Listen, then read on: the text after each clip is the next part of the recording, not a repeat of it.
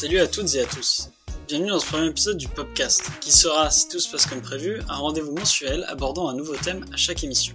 Ce podcast vous est offert par les membres de la rédaction du site d'actualité infopopup point f r et est à retrouver sur le Soundcloud de PopUp. Aussi, cet épisode a été réalisé avec les moyens du bord du confinement du mois de novembre deux mille vingt. Nous excusons donc pour la qualité variable des micros selon le chroniqueur. Comme je l'ai dit plus tôt, chaque émission aura un thème, et pour cet épisode pilote, après moult débats, nous avons choisi comme thème la positivité. Et oui, vous l'aurez compris, les thèmes pouvant être très vagues comme très précis, car nous souhaitons avant tout permettre à chacun de nos chroniqueurs de parler de ce qu'ils souhaitent. Ah, et si vous vous demandez pourquoi la positivité, c'est que nous avons trouvé qu'en cette période de crise sanitaire, les gens avaient bien besoin de sourire un peu. Pour présenter cette émission remplie de bonnes vibrations, la rédac m'a désigné comme présentateur.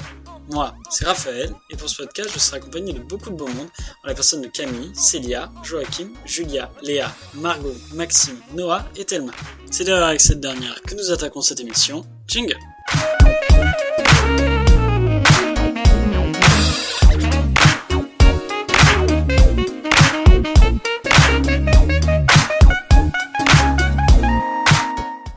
Bonjour, alors aujourd'hui je vais vous parler d'un sujet qui est complètement inédit, un sujet dont on n'entend vraiment jamais parler. Il s'agit, attention suspense, du confinement. C'est pas vrai! Ça va être hallucinant! Oh. Bon, plus sérieusement, quand je vous dis confinement, ça vous évoque pas forcément des visions très positives. C'est vrai qu'on en a tous marre et que plus vite cette période se terminera, mieux on se portera. Pourtant, même si nos proches nous manquent, qu'on aurait bien besoin d'un verre en terrasse et que les soirées Netflix commencent à être vraiment répétitives, il faut reconnaître que le confinement a apporté quelques éléments positifs dans nos vies. Et donc pour mieux vous convaincre et vous transformer en vrai optimiste du confinement, j'ai interviewé quelques personnes qui, comme vous et moi, subissent cette épreuve, mais ont accepté de se creuser la tête pour trouver du positif dans leur quotidien de confiné. Le temps est une ressource précieuse dans nos sociétés, on passe notre vie à lui courir après, et le confinement a totalement modifié notre rapport au temps. Plus de transport pour aller à la fac, moins de sorties entre amis, et bah ça laisse plus de temps pour soi. Euh, moi ce qui me rend heureuse, c'est de pouvoir faire euh, ce que je ne pourrais pas faire en temps normal, parce qu'en temps normal j'ai pas assez de temps on va dire, donc euh, le fait de pouvoir bien cuisiner, euh, et cetera, pouvoir euh, prendre du temps pour faire un petit peu de sport, euh, et voilà. On est là, on est enfermé, mais c'est pour, euh, c'est pour faire des choses trop trop bien dont on a hyper envie et qu'on n'a pas le temps de faire normalement quand on va en cours tous les jours. Plein de projets artistiques, euh, comme la danse, du cinéma, de la musique. Le confinement, ça laisse aussi plus de temps pour s'aventurer là où on n'aurait pas mis les pieds habituellement. Faire des, faire des trucs que, que t'as pas l'habitude, genre lire. Par exemple, si t'as pas l'habitude de lire, euh, regarder des films d'auteur, si t'as pas l'habitude de regarder des films d'auteur, et ouais, prendre le temps de, de, de découvrir des, de nouvelles choses en fait. Et euh, ouais, et ça, pour ça, le confinement, c'est plutôt cool. Au final, le confinement, ça nous a tellement privés de tout qu'on revient à des fondamentaux. Chaque petit plaisir est démultiplié et on savoure le moindre instant de bonheur, tel un addict au sucre qui se verrait offrir un carreau de chocolat. Pendant le confinement, ce qui m'aide à rester de bonne humeur, c'est de me dire que je vais pouvoir sortir le soir pour aller me promener ou pour aller courir. Pouvoir décrocher un sourire. C'est vraiment genre de faire rire les gens, d'envoyer des mèmes, d'envoyer des blagues, de, enfin, de dire n'importe quoi, vraiment de... Bah, juste de pouvoir faire sourire, quoi. Enfin, vraiment, les gens que j'aime, même les gens que je connais pas forcément.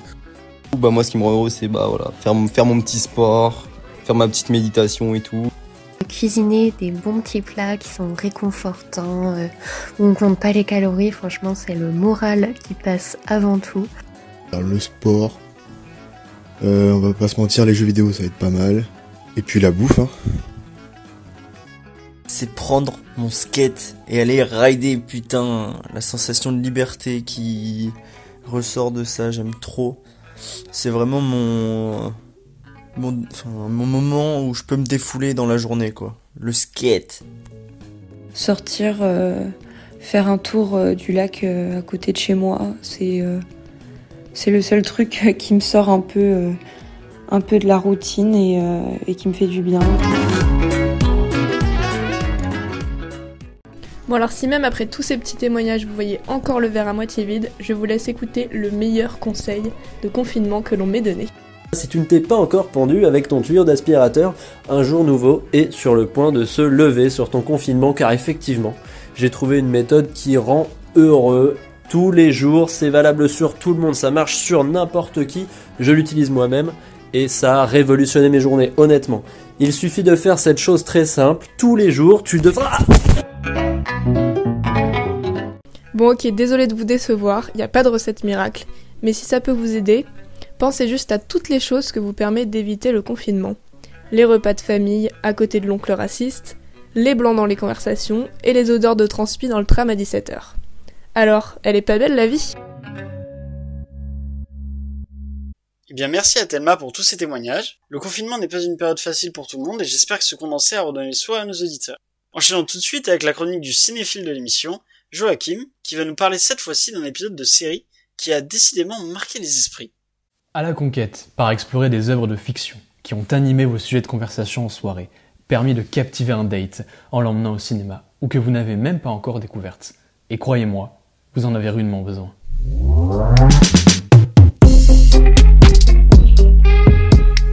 Aujourd'hui, pour parler du thème de l'émission, la positivité, qui manque pas mal en ce moment, pas de film d'humour, mais quelque chose de bien plus intéressant, on part à la conquête de Black Mirror. Épisode un de la saison trois, Chute libre.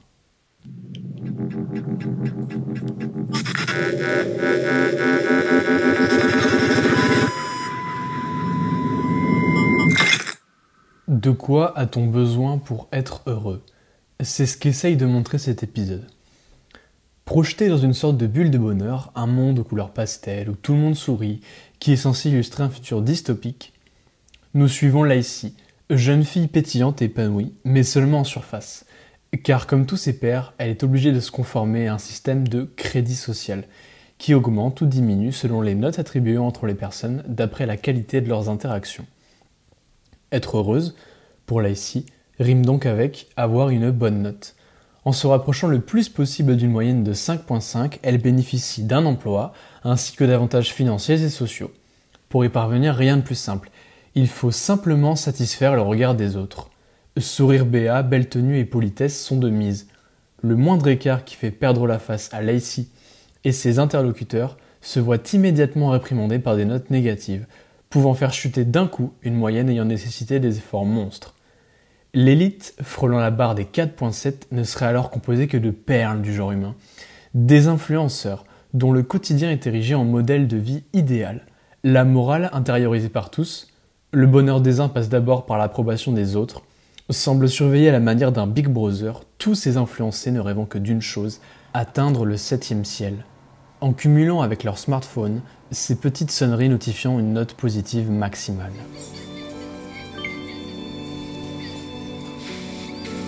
Et on a un cappuccino.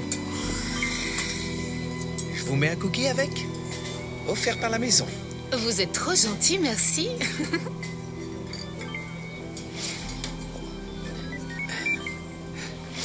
À demain, J J. À plus, Lacie.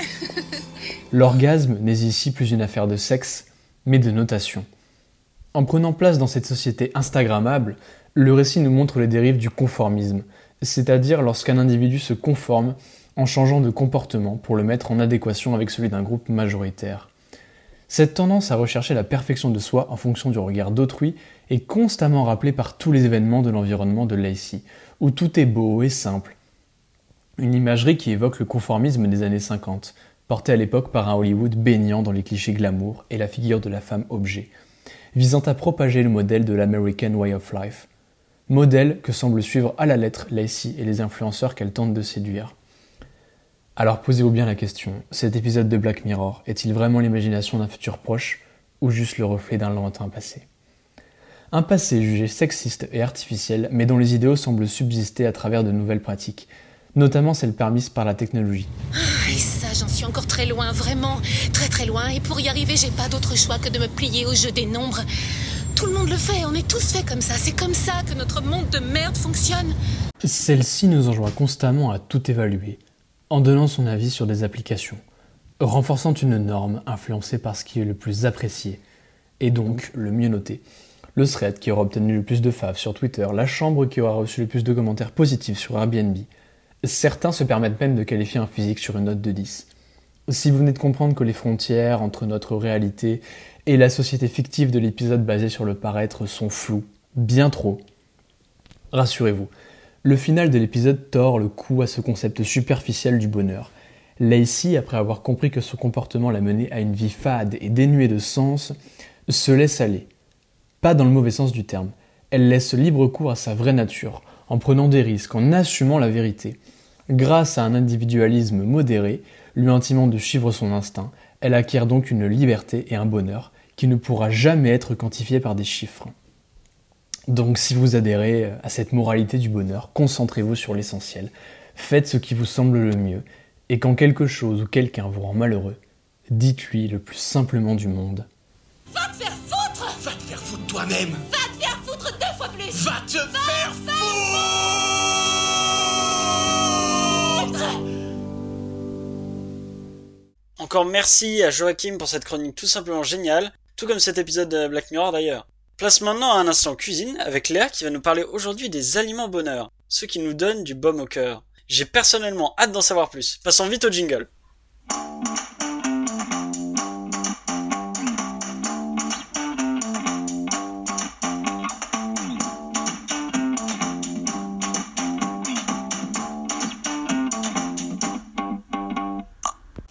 Hello à toutes et à tous, cette chronique va parler de ce qu'on aime tous faire, dans une grande majorité, le truc qui rythme nos journées, auquel chacun accorde une place plus ou moins importante, et très importante pour ma part.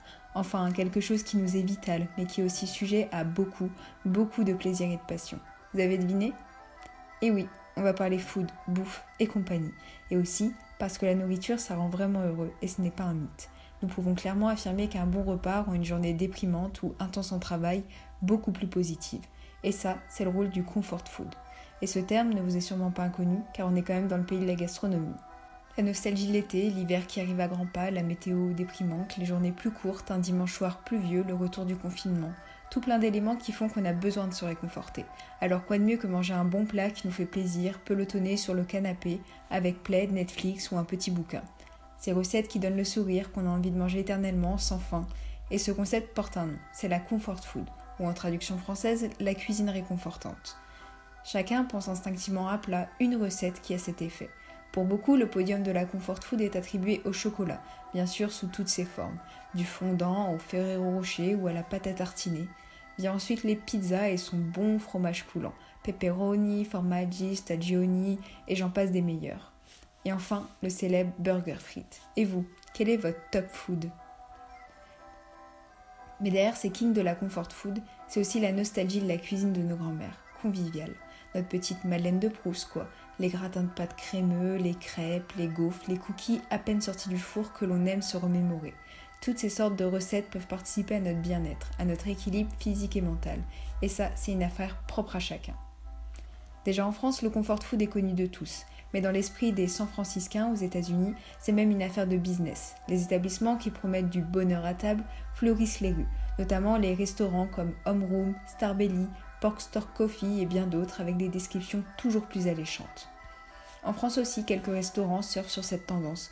Kokomo, Big Fernand, Domino's Pizza se placent sur ce nouveau marché florissant. Mais si ce comfort food rime avec plaisir, qu'en est-il de l'idée de culpabilité alors que celle-ci est très ancrée dans les esprits ? Quand ce qu'on ingère est trop gras, trop sucré ou trop salé. N'oubliez pas de manger cinq fruits et légumes par jour. Heureusement pour nous, la société évolue progressivement sur cette question. Nous ne sommes plus à l'apogée des régimes drastiques qui bannissent des aliments dits malsains. Aujourd'hui, l'approche est bien différente et s'appuie davantage sur l'équilibre alimentaire. On le connaît ce terme. Une libération positive sur les individus et malheureusement en particulier pour les femmes qui ont longtemps été assaillies par les idéaux minceurs, les régimes zéro calories, comme j'aime, et j'en passe des plus polémiques. Fini l'époque du « le chocolat c'est mal, la mayonnaise ça va sur les hanches, les chocolatines c'est pas diète ». Parce qu'on dit chocolatine, voilà ! Euh, pardon, tu peux continuer. Cette évolution positive est initiée par la diététique, moins traditionnelle, et par ces nouveaux influenceurs qui prônent l'équilibre avec la méthode quatre-vingts pour cent sain, vingt pour cent trash, comme Lucille Woodward, Justine Galis, Sissi Mua, qui partagent une alimentation équilibrée sur les réseaux.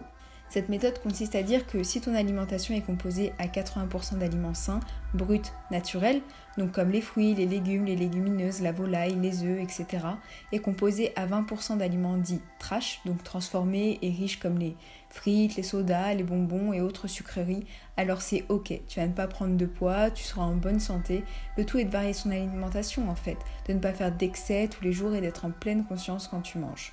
Comme on le constate, c'est une question de qualité, mais aussi de quantité. Et cette prise de conscience commence doucement à émerger dans les esprits et s'ancre dans les nouvelles normes de la diététique. Et ça, ça fait plaisir. Merci beaucoup Léa pour ce superbe sujet. J'espère en tout cas que nos auditeurs ne sont pas rués sur une tablette de chocolat durant ta chronique, car personnellement ça a été difficile de résister. Faisons désormais une petite pause musicale dans cette émission. Je vous propose donc d'écouter un morceau de la bande originale du jeu A Short Hike, un morceau tout en douceur pour ce podcast de la bonne humeur.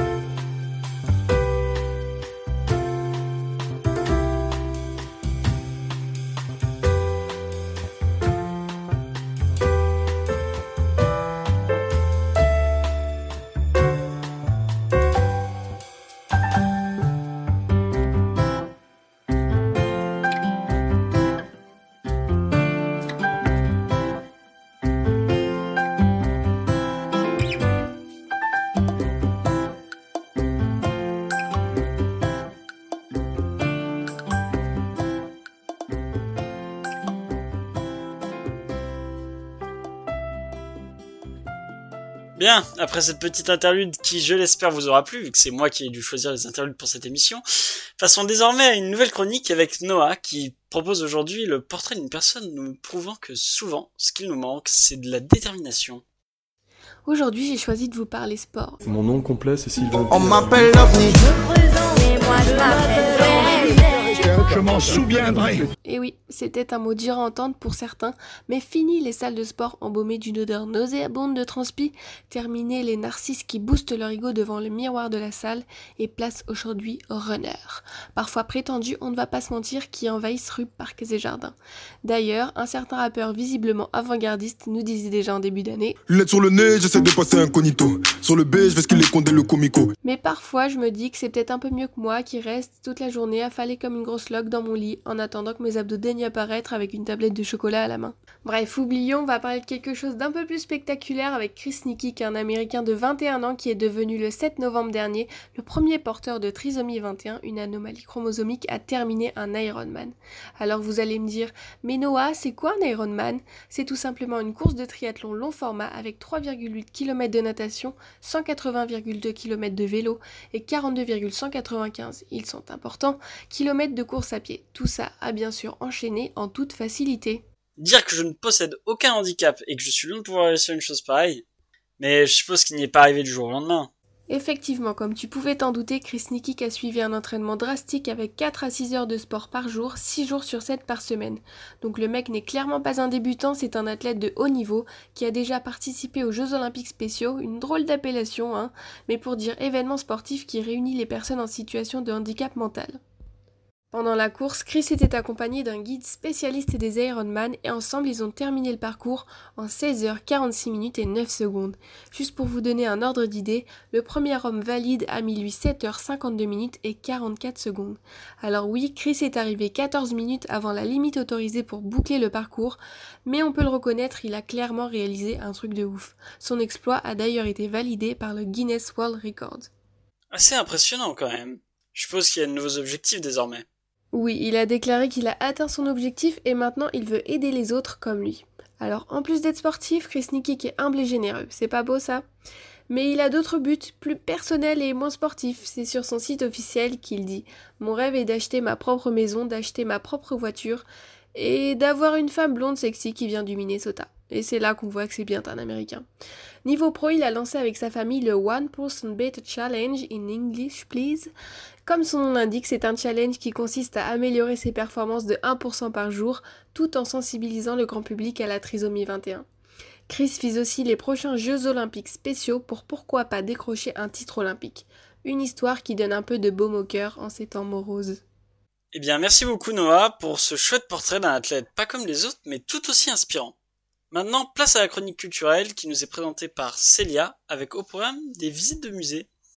Bonjour à toutes et à tous. Alors oui, il est clair que deux mille vingt sera un chapitre d'histoire assez dense pour nos enfants, mais pas question de s'attarder sur l'actu morose qui nous suit presque depuis le début de l'année. Alors je vous vois venir, la culture confinée c'est compliqué. Certainement pas. Plus besoin de se déplacer, vous qui nous écoutez, vous pouvez rester dans votre canapé à regarder la même série en boucle, car cette année, la culture s'invite jusque chez nous.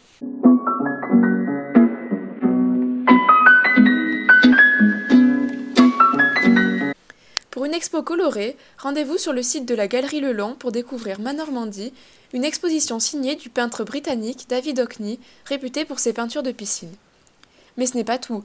Si vous avez loupé la nuit des musées, vous pouvez toujours revoir les expositions en ligne, une exclusivité que l'on ne connaissait pas avant l'arrivée du Covid dans nos vies. Le Louvre-Lens a réalisé plusieurs vidéos de visite diffusées sur Instagram et Facebook qui sont toujours disponibles sur ses réseaux sociaux. Le Centre Pompidou réalise aussi sa première exposition virtuelle pour l'occasion, expo dédiée au triptyque de bleu du peintre Joan Miro, l'occasion de découvrir ses œuvres dans une salle trois D comme si vous y étiez. Ah oui, quand même, il y a énormément de choses à voir en ligne visiblement. Et qu'en est-il de l'actu musicale ?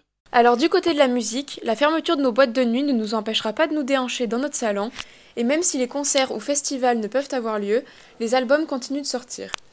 On commence avec A C D C qui fait son retour sur la scène musicale avec Power Up, leur dix-septième album sorti il y a quelques jours. Écoutons-en un extrait, car en matière de bonne humeur, rien ne vaut A C D C pour se remettre dans le mood.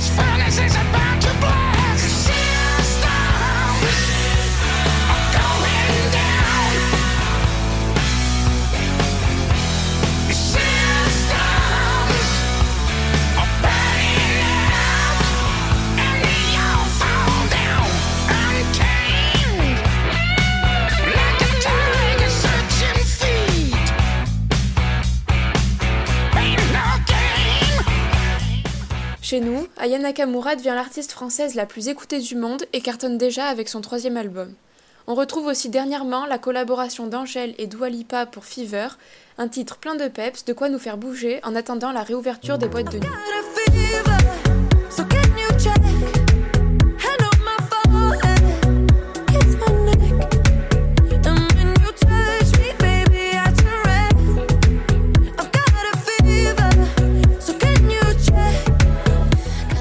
inattendue, c'est Marie s'infiltre, connue pour s'être invitée à plusieurs rassemblements faisant les gros titres, on se rappelle tous de son infiltration au défilé Chanel l'an dernier, et qui, même confinée, s'infiltre dans le monde musical avec culot, car oui, c'est le nom de son premier tube.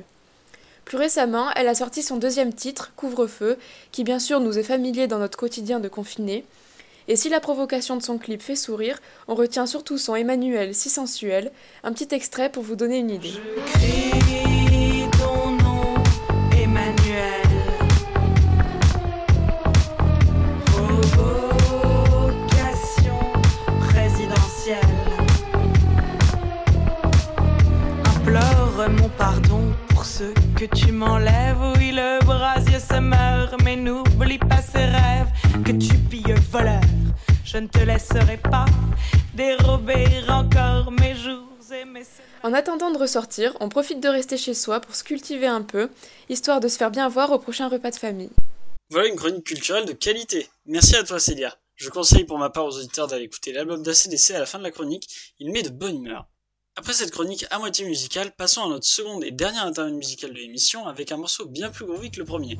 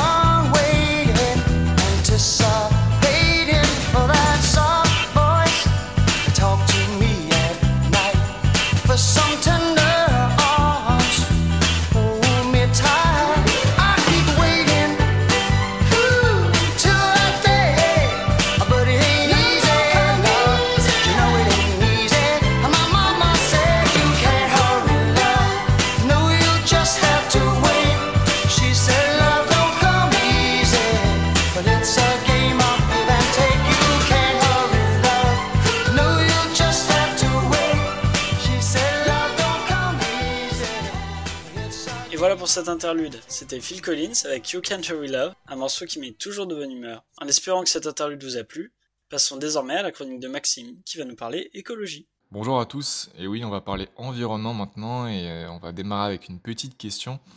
Êtes-vous capable de citer ne serait-ce qu'une seule vraie bonne nouvelle en matière d'environnement ?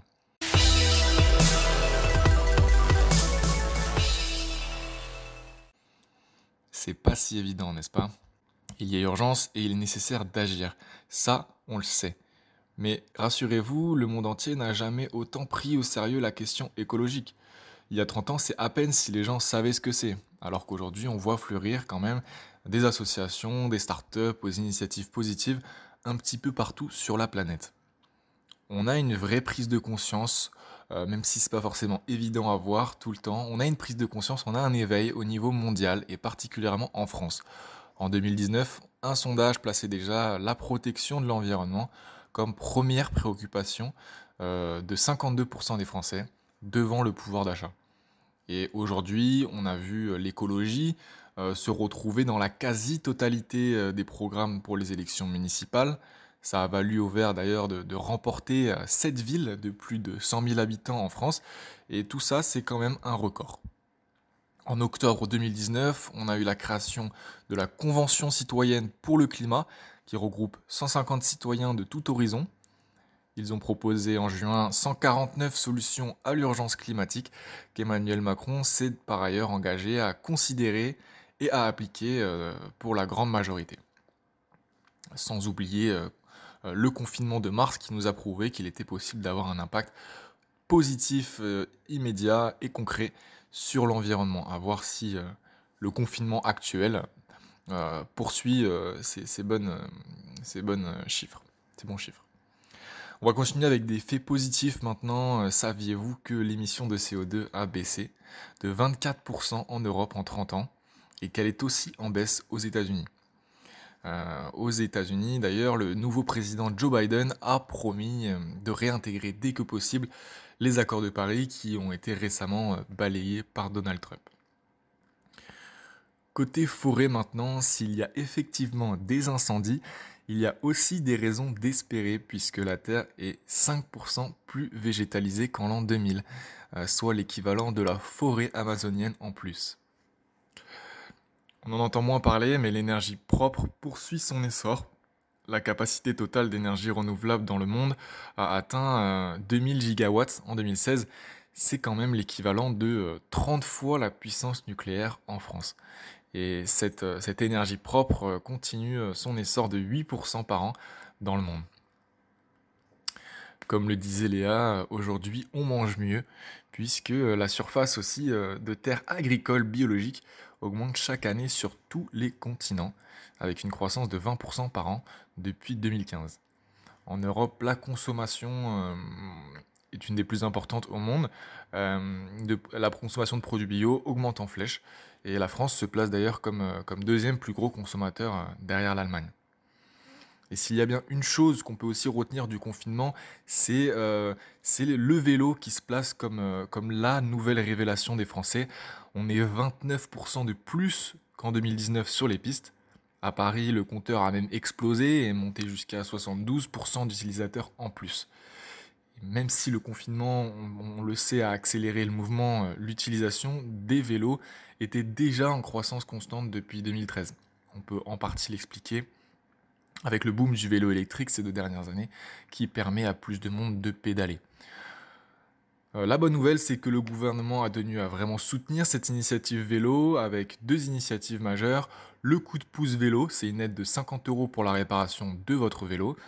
Ils ont aussi mis en place le forfait mobilité durable. C'est une bourse à hauteur de quatre cents euros, euh, destinée aux salariés euh, effectuant leur trajet domicile-travail à vélo ou en covoiturage.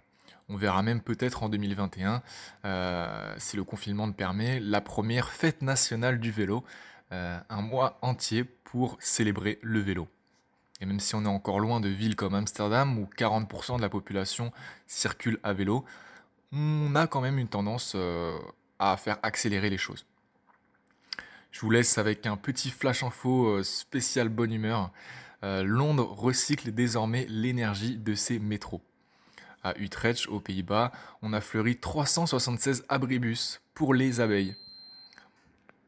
Toujours aux Pays-Bas, mais à Amsterdam cette fois, de jeunes Hollandais ont créé S-Park, une start-up qui recycle l'énergie des cyclistes. Et une dernière bonne nouvelle, au Mexique, la société Biomitech a créé un arbre artificiel qui absorbe la pollution tout en rejetant la quantité d'oxygène de trois cent soixante-dix arbres.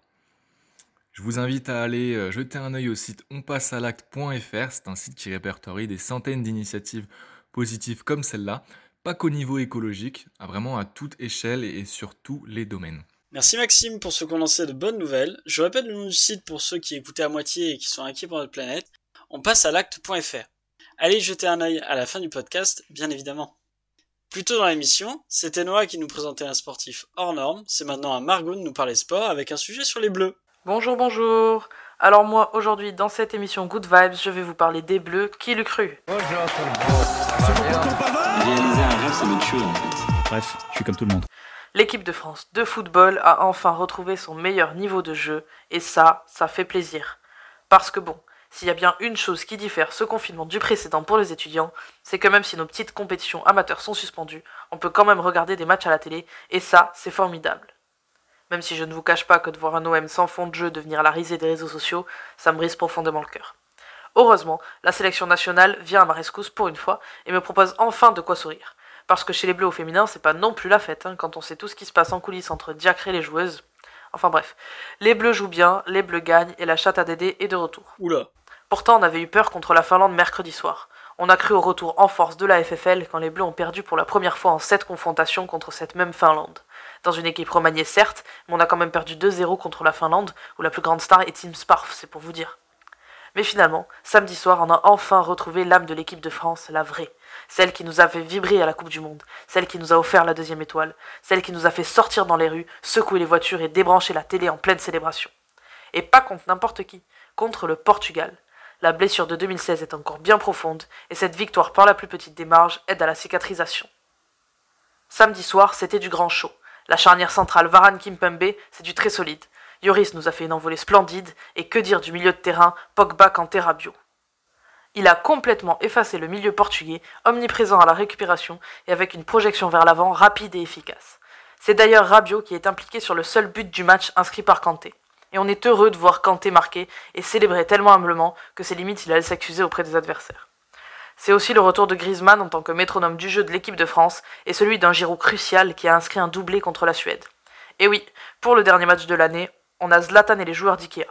Victoire quatre deux, ce score nous rappelle des bons moments. Bref, tout va bien, et tous les joueurs ont retrouvé un niveau qui les rend enfin dignes de jouer sous les couleurs tricolores. On est donc qualifié pour le Final Four, mais on retient surtout au niveau de jeu retrouvé à un an de l'Euro, et c'est sûrement la meilleure nouvelle. Parce qu'après la victoire en deux mille dix-huit, on est champion du monde, ça fait toujours du bien de le rappeler, et toutes les similitudes avec celle de quatre-vingt-dix-huit, on était assuré de gagner l'Euro deux mille vingt comme on avait gagné l'Euro deux mille. Mais là, le Covid avait failli détraquer tous nos plans en décalant d'un an le fameux Euro. Je veux dire, avec toutes ces modifications, plus rien n'avait de sens. On avait même vu le P S G arriver en finale de Ligue des Champions, c'est inédit.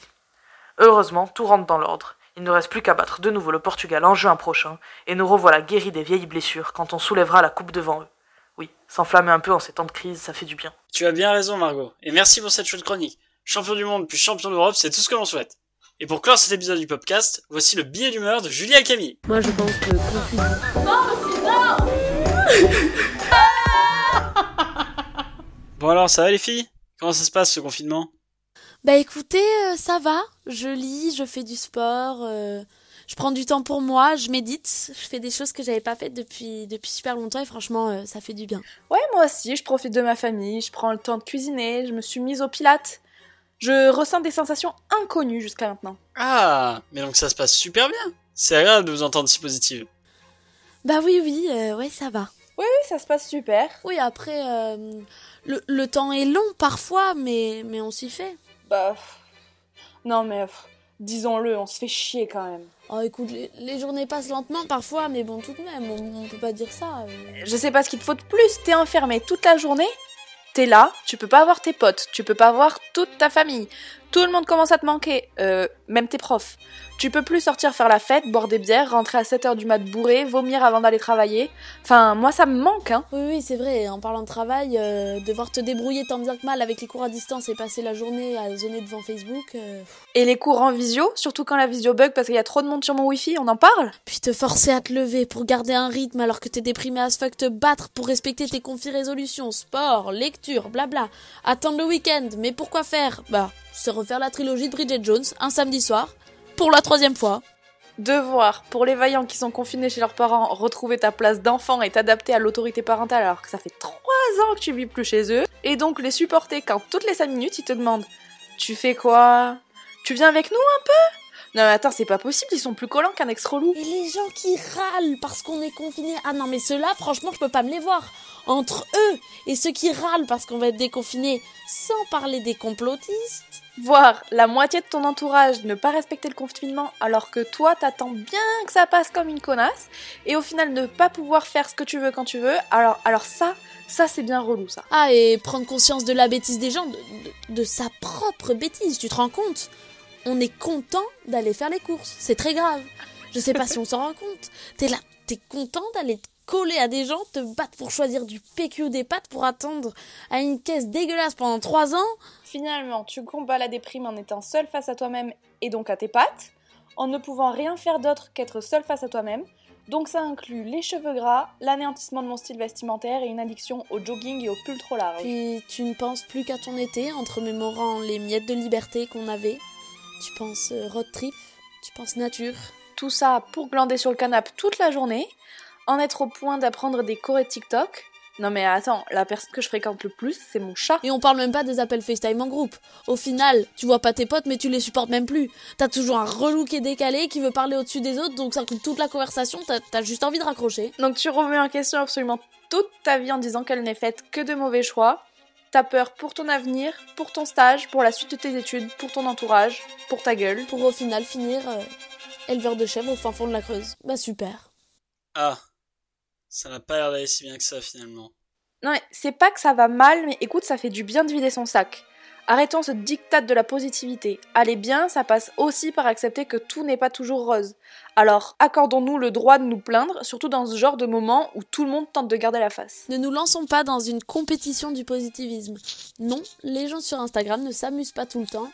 Les réseaux sociaux ne sont qu'un condensé de la réalité qui nous donne parfois l'impression que la vie des autres est toujours géniale, légère et douce et que la nôtre est nulle, alors que ce n'est vraiment pas le cas. Donc acceptons parfois notre mental breakdown qui fait juste partie de la vie. Je pense que c'est ça en fait la positivité. Être positif, ce n'est pas toujours être joyeux et enthousiaste, mais aussi accepter ses hauts et ses bas. Accordons-nous d'être tristes aujourd'hui en sachant que demain sera un jour meilleur. Eh bien merci à toutes les deux pour ce chouette billet d'humeur qui ne manquait pas d'humour en tout cas. Et comme je l'ai dit plus tôt, c'était malheureusement la dernière chronique. Cette émission est déjà terminée. Encore un énorme merci à tous les chroniqueurs présents pour cet épisode pilote sans lesquels ce podcast n'aurait pas vu le jour. Mais surtout, merci à vous, chers auditeurs, pour nous avoir suivis tout le long de cette émission. N'hésitez surtout pas à la partager autour de vous et à en parler à vos amis et à vos proches si ça vous a plu. Quant à nous, on se retrouve le mois prochain avec un nouveau thème. D'ici là, soyez gentils envers les uns et les autres. Salut à tous et à la prochaine!